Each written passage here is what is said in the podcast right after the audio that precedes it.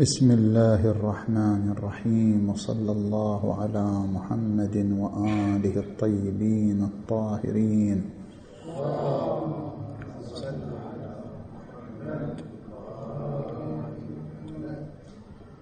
كانت البحوث السابقة حول مبادئ الاستدلال كمبدأ عدم التناقض ومبدأ الهوية ومبدأ العلية. وهل أنها مبادئ سابقة على التجربة أم مبادئ لاحقة للتجربة؟ وعلى ضوء الحديث فيها تعرضنا للمادية الديالكتيكية ومناقشة أفكارها. وفي هذا الفصل الذي ندخل فيه وهو من فصول نظرية المعرفة نتعرض إلى الحقيقة. ما هو تعريف الحقيقة؟ هل الحقيقة ثابتة أم متغيرة؟ هل الحقيقة مطلقة أم نسبية؟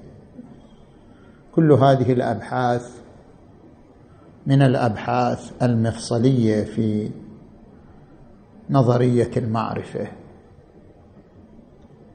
لذلك البحث في هذه الليلة في محورين المحور الأول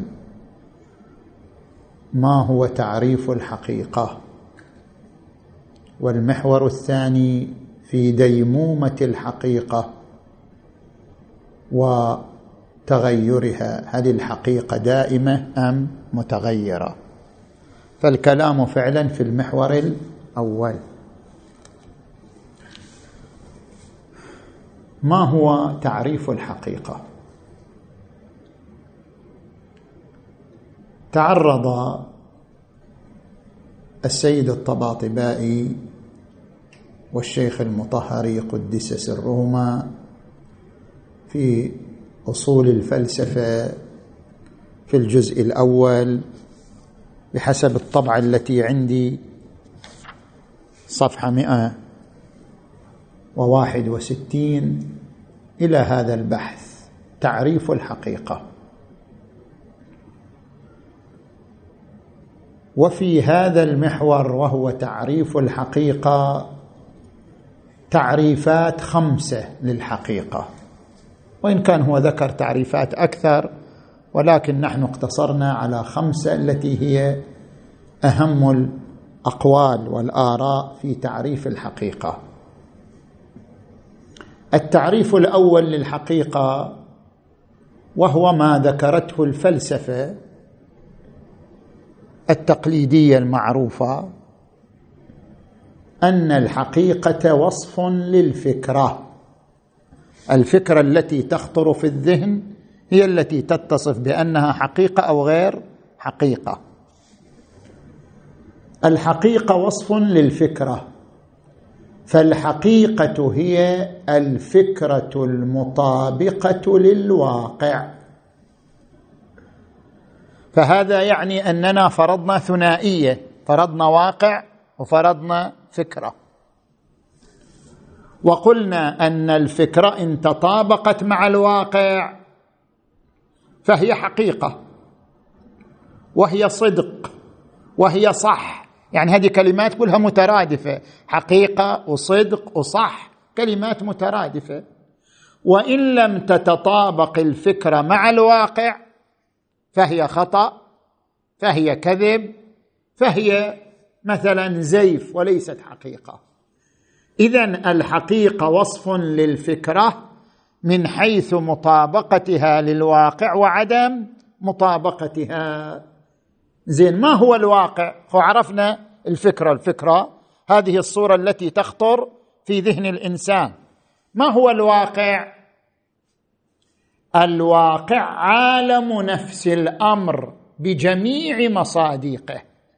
لأنه ربما يتصور الإنسان أن الواقع هو عالم الماده عالم الماده مصداق من مصادق الواقع لأن الواقع منحصر فيه.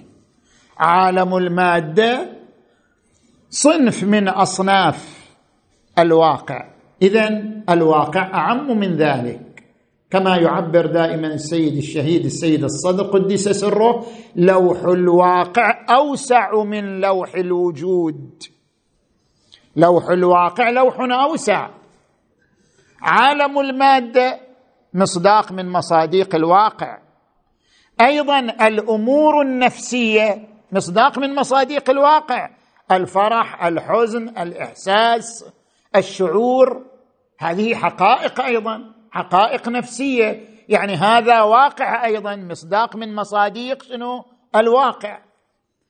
عالم المجردات. عالم الملائكة الله تبارك وتعالى المجردات بأصنافها. مصداق أيضا من مصادق شنو؟ الواقع. أيضا القضايا الانتزاعية. هذه سبق البحث فيها وذكرنا رأي السيد الطباطبائي الظرف الاضطراري وما معنى الظرف الاضطراري؟ هذه سبق البحث فيها مفصلان. قضايا الانتزاعية قضايا الانتزاعية أيضا لها واقع. النقيضان لا يجتمعان. أين واقعها؟ هذه القضية أين واقعها؟ قضية انتزاعية. أو أن مثلا عندما نقول شريك الباري ممتنع. هذه القضية أين واقعها؟ واقعها عالم نفس الأمر. فاذا الواقع هو نعبر عنه بكلمة جامعة نفس الأمر. هذا يشمل عالم المادة يشمل القضايا النفسية يشمل عالم المجردات يشمل القضايا الانتزاعية التي جبل الذهن. شاء أم أبى؟ جبل الذهن على التصديق بها مثل ان اجتماع النقيضين لا محال مثل ان شريك الباري ممتنع مثل ان لكل مسبب سبب وهكذا. زين.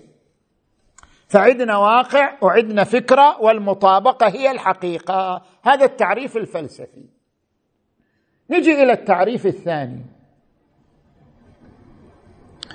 التعريف الثاني للحقيقة أوغست كانت المفكر الفرنسي. يرى أن الحقيقة هي الفكرة التي اتفقت عليها الأذهان في مرحلة تاريخية بحيث تتحقق وحدة معنوية. أي شيء تتفق عليه أذهان البشر؟ في مرحلة تاريخية معينة يعتبر حقيقة. اتفقت أذهان البشر في عصرنا الحاضر على أن الأرض كروية لأن هذه حقيقة. أي فكرة تتفق عليها الأذهان أذهان البشرية في مرحلة تاريخية ليش هو يقيد الاتفاق في مرحلة؟ قل حتى تتحقق وحدة معنوية بأن نقول الحقيقة واحدة. لأن المفروض الحقيقة ليست شنو؟ متعددة. فحتى نحقق الوحدة لابد أن نقول اتفقت عليها الأذهان البشرية في مرحلة تاريخية معينة لأن الاتفاق في المرحلة التاريخية المعينة يحقق لنا عنوان الوحدة. لأن إحنا من السابق نعرف أن الحقيقة شنو؟ واحدة وليست متعددة. فحتى نحقق هذه الوحدة نقول المناط في الحقيقة أن تتفق عليها الأذهان في مرحلة تاريخية معينة. اتفقت الأذهان على أن أرسطو تلميذ لإفلاطون. اتفقت الأذهان على أن زوايا المثلث تساوي قائمتين. اتفقت الأذهان على أن الأرض كروية. كل ما اتفقت عليه الأذهان في مرحلة تاريخية فهو حقيقة. لماذا ذهب إلى هذا التعريف وترك التعريف الفلسفي؟ أي أن الحقيقة الفكرة المطابقة للواقع. قال أنا ليش اخترت هذا؟ ما اخترت التعريف الأول. قال لأن التعريف الأول لا ينطبق على عدة حقائق. كيف؟ منها الحقيقة الرياضية. الحقيقة الرياضية. اثنين ضرب اثنين يساوي أربعة أربعة ضرب أربعة يساوي ستة عشر. هذه الحقيقة الرياضية. وين واقعها؟ ما لها واقع. الحقيقة الرياضية ليست إلا تحليل ذهني. ما لها واقع. أنتم تقولون الحقيقة مطابقة الفكرة للواقع. طيب القضايا الرياضية ليس لها واقع. إذا أين الحقيقة؟ الحقائق الرياضية ليس لها واقع مجرد تحليل ذهني. هذا نقض أول. النقض الثاني الحقيقة النفسية. أنا الآن أشعر بفرحي أشعر بأني فرح أو أشعر بأني حزين. شعوري بالفرح حقيقة.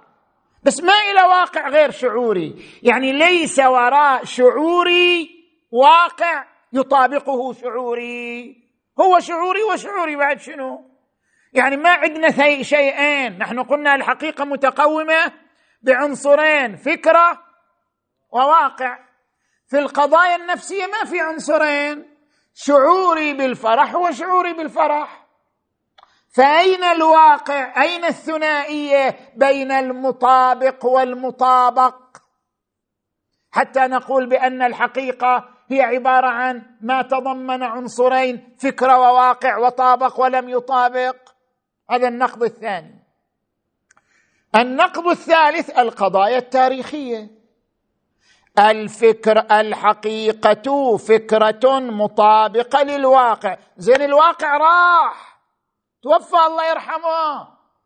شلون تقولوا الواقع الفك الحقيقة الفكرة مطابقة؟ الواقع راح. والله حدث زلزال مثلا في اليابان سنة ك... هذا الواقع راح. كيف نجعل الفكرة المطابقة له حقيقة مع أن الواقع قد مضى وتبخر وتصرم؟ زين. النقض الرابع. القضايا التجريبية. طبعا هو مشكلته في القضايا التجريبية أيضا ما يسلم بوجود واقع. قضايا التجريبية يقول أصلا ما لها واقع غير الإحساس والصور. يعني مثلا عندما أقول أضع نفس أضع يدي على هذا الجسم أقول هذا الجسم حار. يقول ما في شيء ما في شيء اسمه حار. لا يوجد لديك إلا الإحساس وصورة الحرارة. فلا يوجد واقع تتطابق معه الصورة حتى يقال إن تطابق الصورة مع الواقع شنو؟ حقيقة. ما عندك شيء إلا إحساسك بالحرارة والصورة التي ارتسمت للحرارة. زين. وهي يعني إذا جعلنا القضايا التجريبية هي نفس الإحساس والصور خضعت للاختلاف. كل إنسان عنده حقيقة غير الثاني. لأن كل إنسان عنده إحساس غير الآخر. زين. هذا التعريف الثاني للحقيقة. طبعا إحنا سنذكر مناقشة عامة لكل التعريفات. بس الآن كل تعريف نعلق عليه تعليق خاص به. لكن المناقشة العامة لجميع التعريفات ستأتي. هذا التعريف تعليقنا عليه نقول اولا هو خلط بين علامة الحقيقة ونفس الحقيقة. اتفاق البشرية لو أن البشرية اتفقت اتفاق البشرية على فكرة معينة في جميع الأزمنة. طبعا لأن في زمن من الازمنه ما يفيد. اتفقت البشرية في الزمن السابق على أن الأرض مسطحة. يعني حقيقة؟ وحقيقه اتفقت البشرية في الزمن السابق على أن الأفلاك سبعة. والآن تبين كذب هذا. حقيقة؟ قطعا ليست حقيقة. اذا يجب أن يقول اتفاق البشرية على فكرة في تمام الأزمنة مو في زمن واحد. اتفاق البشرية على فكرة في تمام الأزمنة. طيب هذا وهو اتفاق البشرية على فكرة في تمام الأزمنة علامه على الحقيقة لا أنه هو الحقيقة. يعني من أين نكتشف الحقيقة؟ نكتشفها بهذه العلامة. ما الذي يدريك أن مثلا الكذب قبيح حقيقة. لعل قبح الكذب مو حقيقة. تقول الدليل عندي على أن قبح الكذب حقيقة؟ اتفاق البشرية عليه في جميع الأزمنة. فاتفاق البشرية دليل وعلامة على الحقيقة لأنه هو عين الحقيقة. هذا خلط بين العلامة وبين الحقيقة. زين. كما أن جميع الأمثلة التي ذكرها لها واقع. ويقول ما في ثنائية؟ ترى كل الأمثلة الذي ذكرها هي تتضمن شنو؟ ثنائية فكرة و وواقع. كلها الامثله الرياضيات. عندي صورة وعندي واقع وراء هذا الصورة. صورة في ذهني وهي أن أربعة ضرب أربعة يساوي ستة عشر. هذه صورة. واقعها حقيقة العدد 16 16 حقيقة من الحقائق.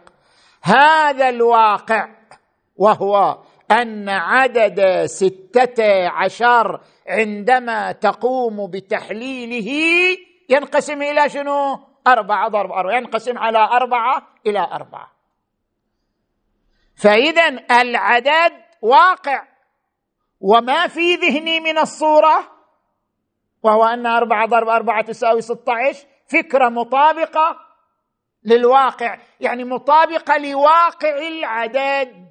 لو أراد الذهن تحليله فهناك واقع وهناك فكرة وهناك مطابقة. وهذه المطابقة هي الحقيقة. كذلك القضايا النفسية. قضايا النفسية شعوري بالفرح. شعوري بالفرح يعني شنو؟ يعني علمي بالفرح. يعني لو سئلت أنت تعلم بأنك فرح؟ أو ما تعلم قل أعلم بأني فرح. فإذا عندي علم وعندي معلوم. علمي هو الفكرة المعلوم هو الفرح. فهناك واقع وهناك فكرة وتطابقت الفكرة مع الواقع فسميت حقيقة. وهكذا البقية الأمثلة ما نحتاج إلى أن آه، ندخل فيها. كل هذه الأمثلة لها واقع وراءه فكرة ووراء الفكرة والواقع مطابقة أو عدم مطابقة. زين نجي إلى التعريف الثالث. ويليام جيمس عالم النفس الأمريكي. يرى أن الحقيقة هي الفكرة المؤثره في مجال العمل اثرا مفيدا. واحد يقول والله عندي حقيقة يقول له إليها أثر مفيد لو ما لها أثر مفيد. مناط الحقيقة أن يكون للفكره أثر مفيد في مجال العمل. مثل الآن القضايا التجريبية. كل قضية تجريبيه لها أثر في مجال العمل. اذا الحقيقة الفكرة المؤثرة في مجال العمل اثرا مفيدا. أما لو كان أثر ضار مو حقيقة. أن يكون لها أثر مفيد في مجال العمل. زين. نجي الآن ليش ما اختار تعريف الفلسفي؟ ليش اختار هذا التعريف؟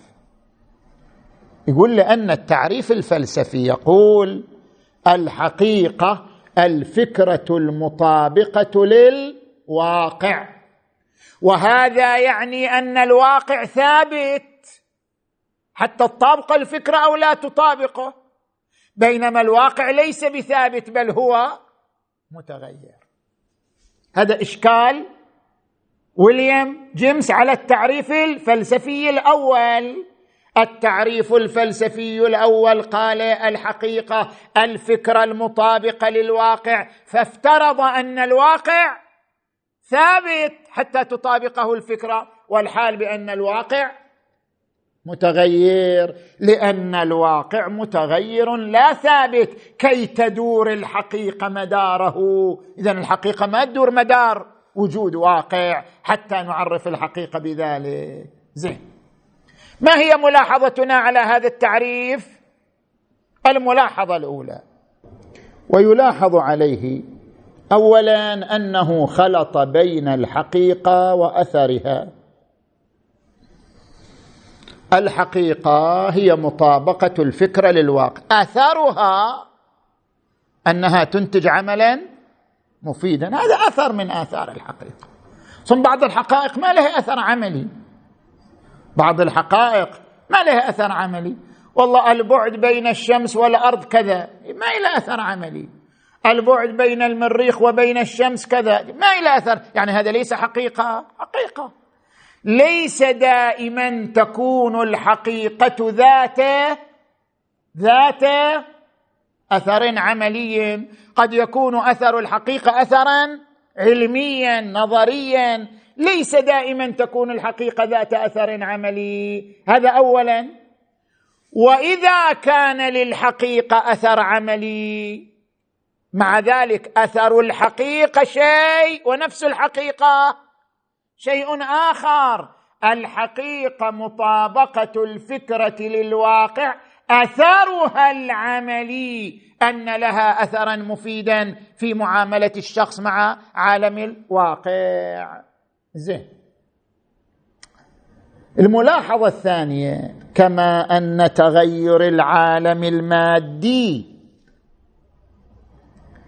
لا ينافي مطابقة كل فكرة لكل مرحلة منه وتكون المطابقة لكل مرحلة هي الحقيقة. الآن إحنا نجي نمثل بالماء. خلينا الماء على النار. هذه مرحلة. اكتسب الحرارة. هذه مرحلة ثانية. بدأ في تفرق ذرات الماء. هذه مرحلة ثالثة. المرحله الرابعة مرحلة الغليان. المرحله الخامسة مرحلة تحوله إلى مادة غازية. الواقع متغير. بس لكل مرحلة من مراحل الواقع فكرة. ومطابقة كل فكرة لكل مرحلة هي حقيقة. فتغير الواقع لا ينافي تعريف الفلاسفة للحقيقة.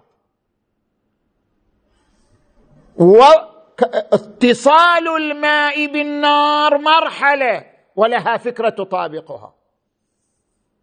غليان الماء مرحلة ولها فكرة تطابقها. تحول الماء إلى مرحلة غازية مرحلة ولها فكرة تطابقها. فكل فكرة تطابق كل مرحلة هي حقيقة من الحقائق. زين. هذا هذه الملاحظة الثانية. الملاحظة الثالثة. كما أن فيه خلطا بين الذاتي والعرضي. هل الذاتي يتغير؟ الذي يتغير هو العرضي هذا خلط بين الذاتيات والعرضيات. نحن عندما نأتي إلى الإنسان مثلا الإنسان له عناصر ذاتية له عناصر عرضية. العناصر الذاتية للإنسان الحياة العقل الناطق. قدرته على النطق قدرته اللغوية. هذه عناصر ذاتية للإنسان لا تفارق. هذه العناصر لا تتغير. الذي يتغير هو علمه وجهله وقيامه وقعوده وصحته ومرضه. التغير في العنصر العرضي لا في العنصر الذاتي. اذا دعوى أن الواقع متغير دائما. إنما ينسجم مع العنصر العرضي لا مع العنصر الذاتي. وإلا العنصر الذاتي عنصر ثابت نجي إلى التعريف الرابع. هذا سيدنا رد طفى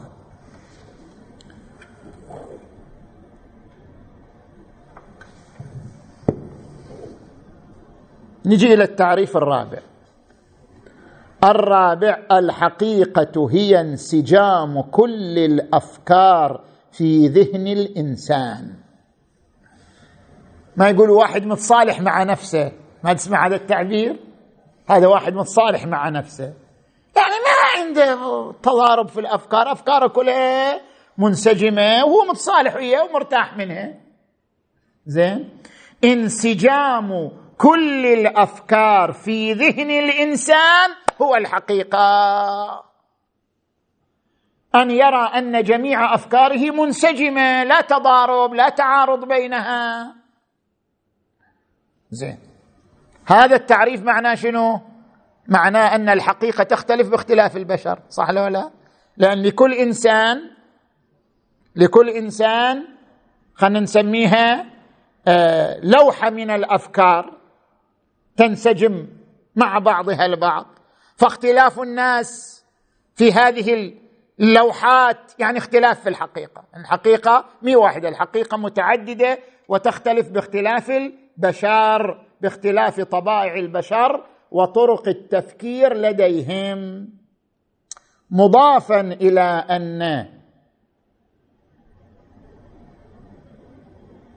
وحدة مصدر المعلومات وملائمتها هو منشأ الانسجام. يعني من وين جاء منشأ الانسجام هذا؟ ليش الإنسان شوف أفكاره منسجمة؟ لو واحد سأل ليش أنت أفكارك منسجمة مع بعضها البعض؟ إنما يتحقق الانسجام بين الأفكار إذا اجتمع عنصران. عنصر أول أن مصدرك للمعلومات واحد.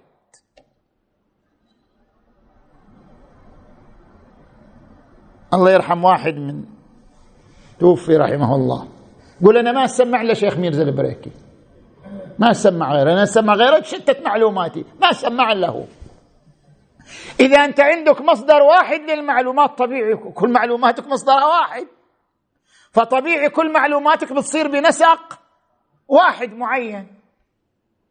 وحدة مصدر المعلومات وملائمتها للنفس. مو بس المصدر واحد أيضا يلائمني.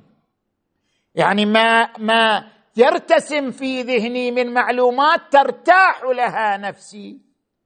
فطبيعي مثلا الإنسان افترض المتدين الذي لا يستمع إلا لمصدر واحد للمعلومات وكل معلومات دينية وهو ينسجم معها ويرتاح معها. من الطبيعي أنه سيجد انسجاما بين شنو؟ افكاره لوحدة المصدر وارتياح النفس لها. هل هذا هو ميزان الحقيقة؟ هذا فيه خلط بين الحقيقة وبين أثرها الذهني والنفسي من آثار الحقيقة. طبيعي الإنسان إذا تعرف على الحقيقة يرتاح لها. لكن أثرها وهو الانسجام مع النفس شيء والحقيقة شيء آخر. الحقيقة أثرها الانسجام النفسي. أثرها الارتياح النفسي لاطلاع الإنسان على مطابقة الفكرة للواقع لا أن الحقيقة هي نفس هذا الانسجام. طيب. نجي إلى الخامسة. هذا أحسن شيء تنقل لي إلى الجوال أحسن. إيه. لا زحمة عليه بلى؟ ما اسمع هو نفسه؟ آه. أوه. زين. نجي إلى التعريف الخامس الأخير. الحقيقة هي الفكرة التي يهتدي لها العقل بأسلوب علمي. عندك أسلوب علمي؟ عندك دليل علمي على الفكرة؟ فهي حقيقة. ما عندك دليل علمي؟ بوش روح. ما يفيدك. الحقيقة الفكرة التي يهتدي لها العقل بأسلوب علمي. طيب إذا كانت هذه هي الحقيقة. يجي الإشكال الأول على هذا التعريف الخلط بين الحقيقة والاستدلال عليها. اولا ترى الفكرة مطابقة للواقع ثم تقوم بال شنو؟ بالاستدلال عليها بأسلوب علمي.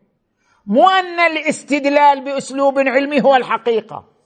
الاستدلال بأسلوب علمي فرع إذعانك بأن الفكرة مطابقة للواقع فهذا خلط بين الحقيقة وبين الاستدلال عليها. الملاحظة الثانية كما أن بعض الحقائق التي لا يشك الإنسان في حقانيتها لا يمكن الاستدلال عليها بأسلوب علمي. هل كل الحقائق تقدر تستدل عليها بأسلوب علمي؟ ما تقدر.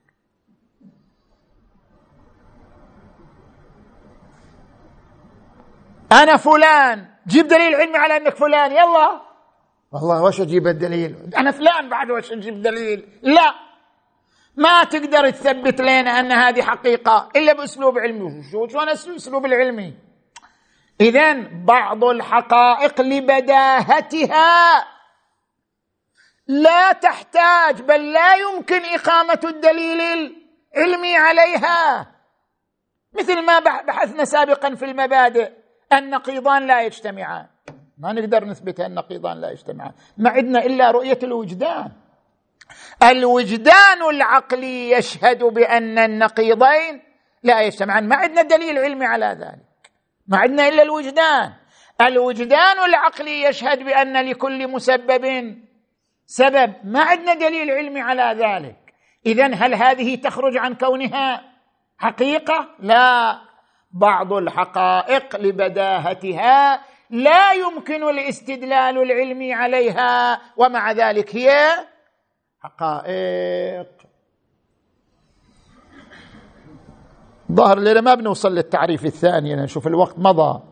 الآن إحنا نذكر ملاحظة المحور الثاني عفوا. الآن إحنا نذكر ملاحظات على كل التعاريف الماضية. عندنا ثلاث ملاحظات على التعريفات الماضية. الملاحظة الأولى كل التعريفات إقرار ضمني بالتعريف الفلسفي للحقيقة. كلها كلها تتضمن اعتراف ضمني من حيث لا يشعرون بأن الحقيقة هي مطابقة الفكرة للواقع. ليش؟ لأن انت تسأل أي تعريف من هذه التعريفات؟ قل له. مثلا نجي للتعريف الأول الذي قال الحقيقة اتفاق الأذهان على فكرة في مرحلة تاريخية معينة. هكذا عرف الحقيقة. نجي نسأله.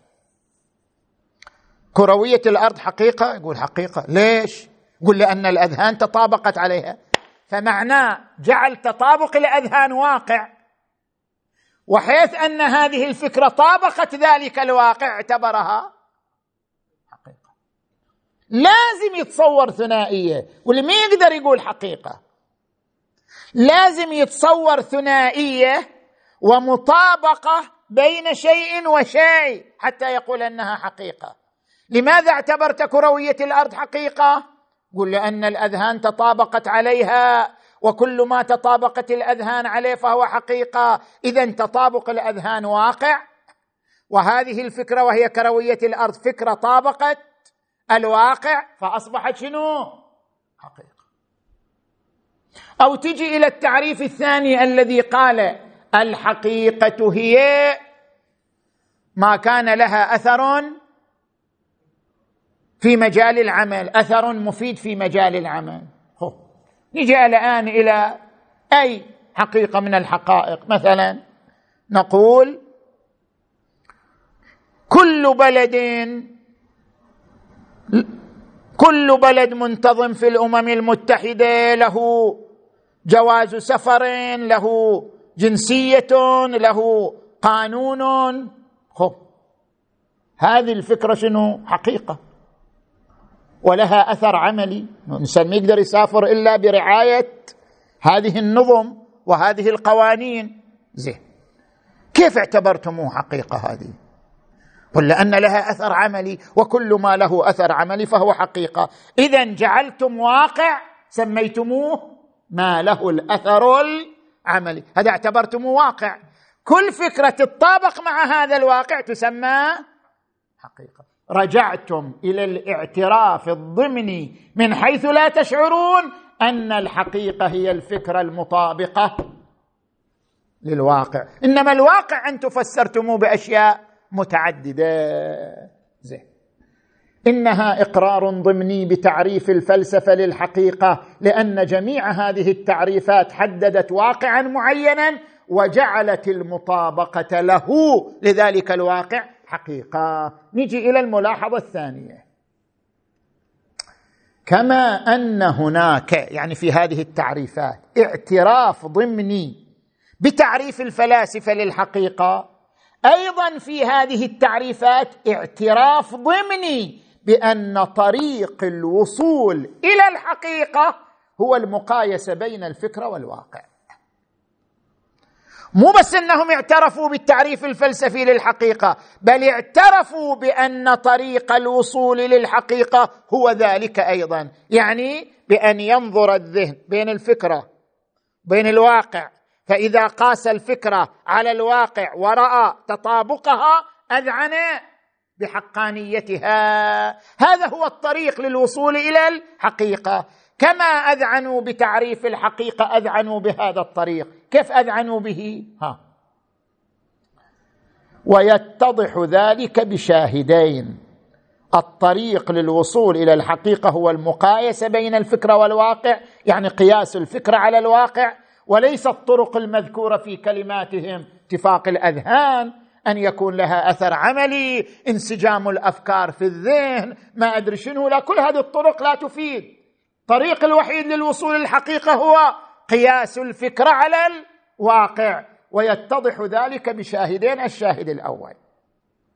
لو تسأل أي واحد من هؤلاء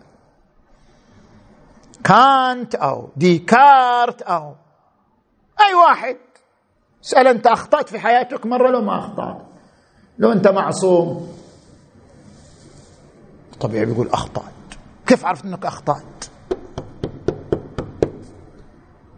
كيف عرفت إنك اخطات يقول له أنه تبين غلطي. ها. فهو افترض واقع. افترض واقع. وأن الذي عمل به أو بنى عليه لم يطابق ذلك الواقع. لذلك أدرك أنه أخطأ. هذا اعتراف ضمني بأن طريق الوصول للتمييز بين الحقيقة والخطأ هو المقايسة بين الفكرة وبين الواقع. وإلا لما أمكن تمييز أنه خطأ. كيف أعرف أني اخطات إذا لم أعرض الفكرة على واقع معين فأرى أنها لا تطابقه فأعترف أن هذا خطا. اعتراف وجدان الإنسان بأنه يقع في الخطأ أحيانا هو اعتراف بوجود واقع يناله وقد لا يناله فإذا ناله أصاب وإذا لم ينله أخطأ. هذا اعتراف بأن طريق الوصول إلى الحقيقة هو المقايسة بين الفكرة والواقع. الشاهد الثاني أنت الآن عندما تجي إلى هذه التعريفات كل تعريف يقول شنو؟ صواب عندي ها؟ وكل يدعي وصلا. بليلى إذا انبجست دموع من عيون تبين من بكى ممن تباكى وكل يدعي وصلا بليلى وليلى لا تقر لهم بذاك. كلام أنه كل فريق يصر على أن تعريفه هو هو هو الصحيح. إصرار كل فريق على صحة تعريفه. بأي وجه؟ بالدليل. يقول الدليل على صحة تعريفي هو كذا. نفس هذا نفس هذا الإصرار على أن تعريفي صائب والدليل على صوابه كذا إقرار بالمبادئ الثلاثة اللي مرت علينا البحث فيها. عدة محاضرات وهي الهوية امتناع التناقض العلية المعرفية.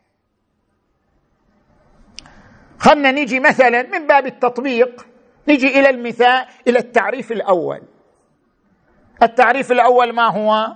الحقيقة اتفاق الأذهان على فكرة في مرحلة تاريخية معينة. هذه الحقيقة. زين. هل هذه الحقيقة أو تعريف الفلسفي؟ يقول لا هذه هذا. تعريفي هو الصواب. من ما هو الدليل؟ قيم دليل. سبق ذكرنا دليل كانت الذي يقول بأن هذا التعريف الفلسفي لا ينطبق على الحقائق الرياضية لا ينطبق على الحقائق التاريخية لا ينطبق على الحقائق النفسية. يعني هو أقام شنو؟ دليلا. طيب. إقامته للدليل لإثبات صحة تعريفه إقرار منه بمبادئ ثلاثة. المبدأ الأول الهوية. شلون الهوية؟ يعني الحقيقة هي الحقيقة. يعني هل يمكن أن يكون تعريفك هو وليس هو؟ يقول لا. الحقيقة هي الحقيقة. لا يمكن أن تكون غيرها. هذا اعتراف بمبدأ شنو؟ الهوية. كل شيء هو هو وليس غيره. الحقيقة هي اتفاق الأذهان وليست شيئا آخر. هذا معنى شنو؟ اعتراف بمبدأ الهوية. فلو قال له قائل طيب ما مش مشكلة؟ تعريفك صحيح وليس بصحيح. تعريفك صائب وليس بصائب. يقول لا ما يصير صائب مئة بالمئة هذا إقرار منه بامتناع التناقض. ولا ما يقدر يقول صائب مئة بالمئة لازم يمنع التناقض. أقر بمبدأ التناقض. طيب أنت عندما أقمت الدليل على صحة تعريفك وانتقلت من الدليل إلى إثبات صحة التعريف هذا الانتقال علية سبب ومسبب إدراك الدليل سبب لإدراك النتيجة. فلولا إيمانك بالسببية المعرفية والعلية المعرفية وهي أن إدراك الدليل إدراك للنتيجة لما أصررت على أن الصحيح هو تعريفك. اذا الإصرار على صواب التعريف والاستدلال عليه إقرار بالمبادئ الثلاثة الهوية وامتناع التناقض والعلية المعرفية وأنه لولا اذعانه بهذه المبادئ لما أمكن تخطئة التعريفات الأخرى. هو قاعد يخطئ الآخرين يقول كلامي هو الحقيقة. زين هذا معناه شنو؟ هذا بشكل واضح. عندما تقول له يا كانت يا حجينا هذا هو حج له ما حج يا كانت يا حجينا. زين؟ أنت كيف توصلت إلى أن تعريفك صائب؟ كيف توصلت إلى أن تعريفك صائب؟ يقول لمطابقته للدليل. شوفوا راح للمطابقة. كيف توصلت إلى أن تعريفك صائب؟ لأن تعريفي يطابق الدليل يطابق البرهان. اذا راح لعملية المطابقة. قام بمقايسة بين تعريفه وبين البراهين. ورأى أن تعريفه يطابق البرهان فآمن أن تعريفه صائب. يعني هو سلك نفس الطريق الذي يسلكه الفلاسفة في الوصول إلى الحقيقة وهي المقايسة بين الفكرة والواقع. نجي إلى الملاحظة الثالثة. الملاحظة الثالثة التي ذكرها الشهيد المطهر هنا وهي أن لازم هذه التعريفات إلغاء قيمة المعلومة. بعد ما يبقى للمعلومة قيمة. إذا نبني على أي تعريف من هذه التعريفات سوى التعريف الفلسفي لا يكون للمعلومة قيمة. لما؟ اولا لأن العلم واحد يقول والله أنا عندي علم. العلم هو مطابقة الصورة للمعلوم. أنا عندي علم بأن هناك محاضرة في ليلة الجمعة في حسينية الجمعة. عندي علم. كيف عندك علم؟ لأن هذا الخبر وهذه الصورة التي في ذهني تطابق الواقع فأنا عندي علم. إذا قلنا ما في واقع والمسألة تدور مدار يا اتفاق البشر يا وجود أثر عملي يا ملائمة الأفكار للنفس وهكذا. شن عنصر شنو؟ الواقع. اذا ما عندي علم. أصلا هذا مو علم. العلم مطابقة الصورة للواقع.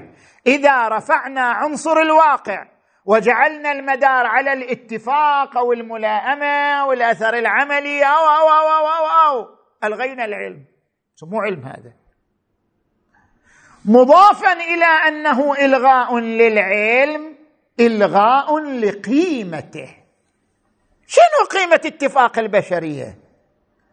شنو قيمة أن يكون له أثر عملي؟ شنو قيمة أنه متلائمة؟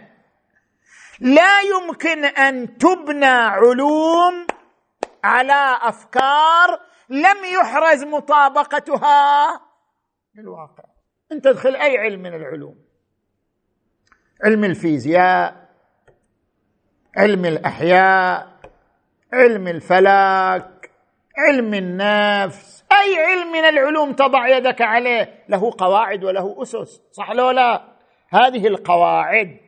كيف أصبحت قواعد؟ أسس عليها العلم وبني عليها. كيف أصبحت قواعد؟